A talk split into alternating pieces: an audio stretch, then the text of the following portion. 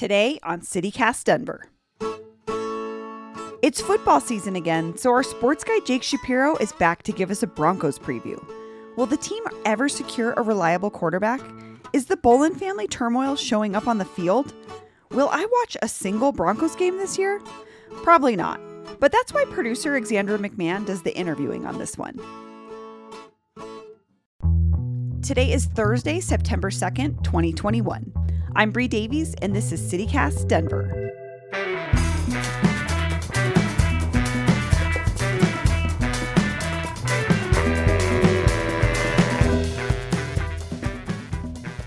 Hey, Jake. Welcome back. Good to see you. It's awesome to be on. Love the show, as always. Oh, thank you. We appreciate that. So we're talking Broncos today, which I will admit I know very little about other than the last few years. They've kind of sucked, and they seem to have a chronic quarterback problem. So I'm wondering, is this year going to be no different, Jake? The Denver Broncos this year are coming off a season that was pretty disappointing. I think a lot of people had good expectations just because their skill positions. There was some excitement about their young quarterback in Drew Lock. Their young starting quarterback has lost the job to a guy being paid $17 million by another team to not play quarterback. That guy, Teddy Bridgewater, comes from Carolina. Teddy's kind of this guy where it's like he's the best backup you could possibly want. Like, he's probably not a starting quarterback, but he hasn't really gotten a fully fledged opportunity around good skill position guys like the Broncos have in his career. But there's also something to be said with the fact that he hasn't earned that opportunity up until this point. So is it a fact of, hey, maybe these skill position guys can make Teddy Bridgewater into something that he hasn't been at this point? Or is the past track record indicative of the fact that just Teddy is not, a guy that's going to go out there and win you the AFC West when you have really good quarterbacks in this division and two teams that are probably going to win over 10 games in the Chargers and the Chiefs? Mm-hmm. Well, and I'm wondering, now that Drew Lock didn't win that spot, what do you think his future is on the Broncos? Is he just going to be Teddy's backup? Well, the thing with Drew Lock for now is he's probably going to be that backup.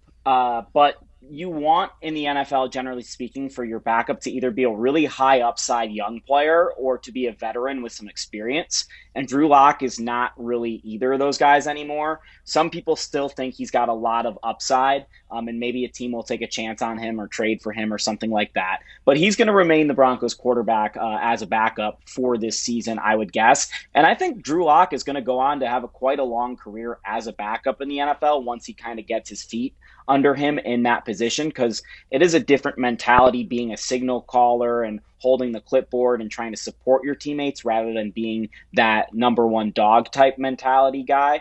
So Drew Lock probably will have a long NFL career, probably won't be with the Broncos because those high draft picks don't really work out as backups with the teams that they were drafted for whatever reason. There's like a mental break, I think, just generally speaking across sports with guys like that.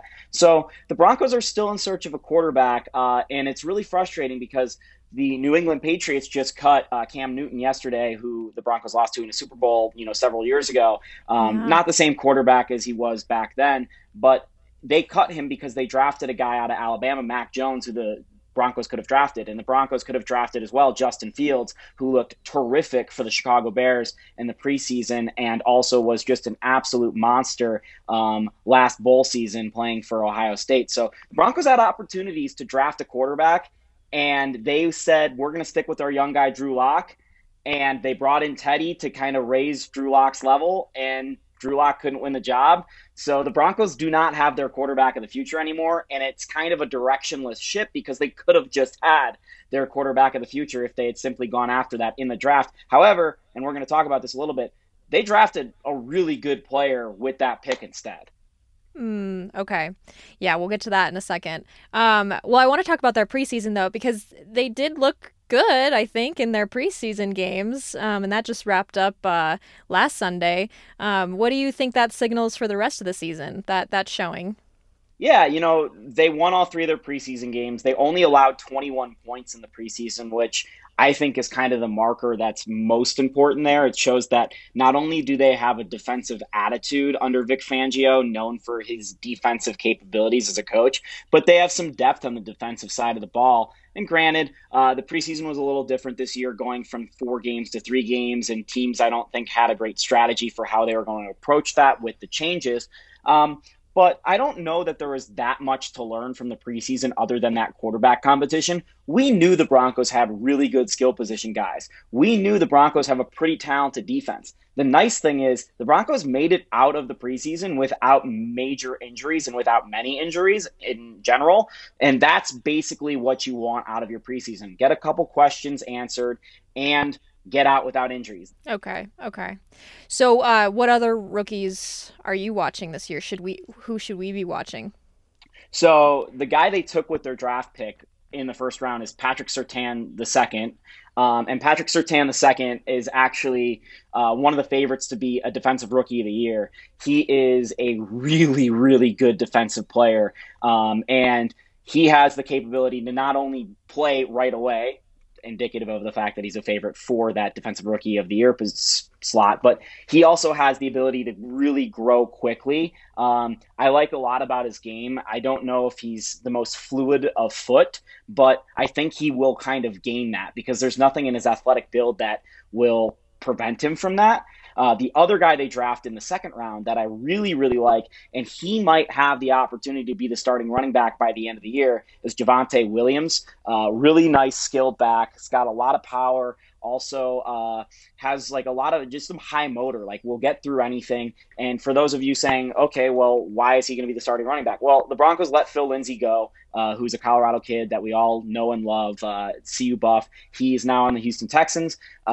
But Javante Williams has a lot of upside. And in the NFL right now, having any sort of running back is just a turnstile. They're very replaceable, the running backs in the NFL. So the Broncos ended up getting a pretty solid one in the second round, and we'll see if they'll be able to capitalize on what was a 1,000-yard rushing season for Phil Lindsay last year, if they can build on that with maybe someone who's a more talented runner with Javante Williams. And again, this is coming from a CU Buffs fan. I think Javante Williams is probably a little bit more talented than Phil Lindsay. Yeah, that is saying something. And, you know, man, I got to say, I was sad to see Phil Lindsay go. You know, we both went to CU and graduated from CU. And I think, wasn't Phil, like, in our class? Or was he a year older? I lived in Sewell with Phil. Like, it was cool. That's very cool. Yeah, well, I am sure he's going to do great things down in Houston. Okay, I want to ask you about Von Miller and Bradley Chubb because they're back. They're healthy again. What do you think that's going to do for the Broncos for this year?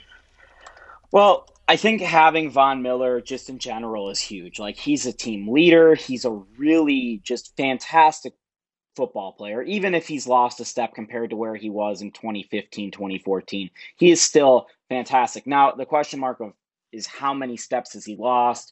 Where is he after the injury, not playing for a year? We also know that he had a pretty rough bout of COVID, even aside from the injury, and playing at altitude. Obviously, COVID's pretty new, only about 2 years old. So we don't really know the kind of effects COVID has on your lungs and playing at altitude as I'm going to call football an endurance sport, an endurance athlete. So that's going to be something I think that's under the cover that I don't think many people in football are talking about this year, is the COVID cases with people playing in Denver, now that we know a little bit more about it. But the Broncos got a couple guys back in Von Miller, and then Cortland Sutton's another guy on the offensive side of the ball that are going to be pretty key contributors, and Cortland Sutton's a great player. And the Broncos on the defensive side of the ball, I've talked about the offensive side of the ball a lot, but the defensive side of the ball, they're really, really solid. That secondary is what's everyone talking about. You know, they're paid $70 million a year. It's the highest paid secondary in football for a reason. But Von Miller, if he can get out there and have any sort of ability to get after the quarterbacks the way that we've seen him get after quarterbacks, that secondary has a bunch of guys that can make plays. So if those quarterbacks are out there running and having to chuck up the ball, the Broncos are going to win some games simply off of turnovers. And that's going to be huge given the fact that their quarterbacks are going to struggle to score points a little bit. Yeah. They're going to need to rely on that defense a lot, probably. Any thoughts on the whole Bowlen ownership settlement? Well, this is where everything kind of stems from. You talk about the quarterback being a leadership position. Well, the Broncos are kind of leaderless as a whole right now. The ownership situation is unsettled for people that don't know. Since Pat Bowlen has passed away, his family's estate has been fighting over who in the estate actually controls the team. The settlement is starting to maybe get a little bit clearer as we approach this year, but it's still unclear. The leadership situation with the Broncos is confounding. And I think one of the things that gets overlooked in sports is when you have a strong owner and a strong leadership at the top, that goes down throughout your organizations. And that's why Pat Bowlen and the Broncos were so successful. Is Pat Bowlen really wanted to win. And the Broncos had that strong direction under him. It all stems back when you look at the Broncos as a team projected to win 7.5 games by the Vegas odds makers. It all stems back to that ownership situation. And once that starts to get settled, you'll see about a year or two lag from that being settled to the Broncos actually starting to get some leadership on the field. And that's really what I think is the most important big storyline with the Broncos, is they've got to figure out that situation, and they've got to do so quickly because they've been rudderless for a few years now. Yeah. Wow. It sounds like a long road ahead. So the regular season starts on September 12th against the New York Giants. It's an away game. Any predictions for that game, Jake, that you can leave us with?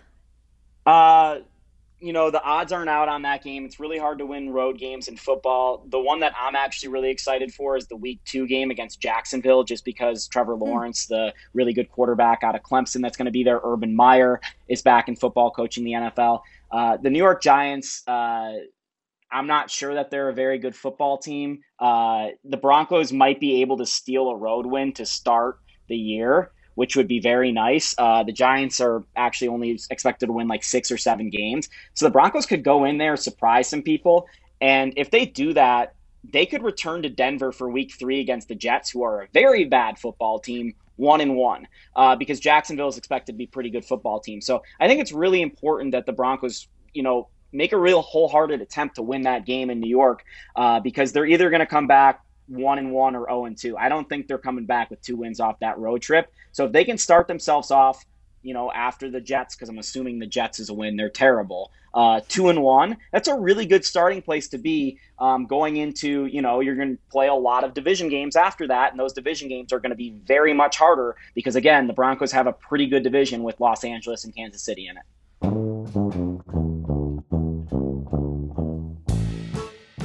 Well, thanks, Jake. It's always a pleasure. Love the show.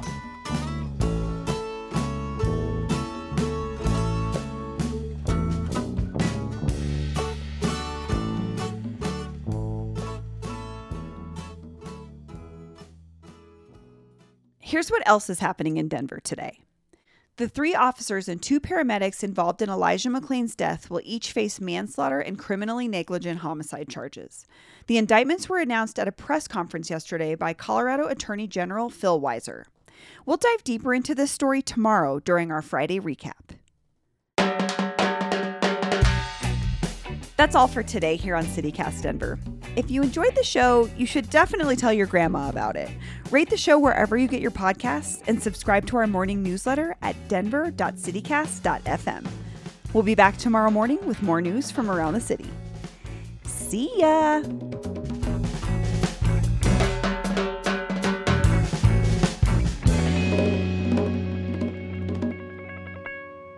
Remember when you were a kid and you used to just do this, oh, and then he's like, oh, and like he does this operatic thing, but like, that's the closest you'll ever get to my old dirty bastard impression.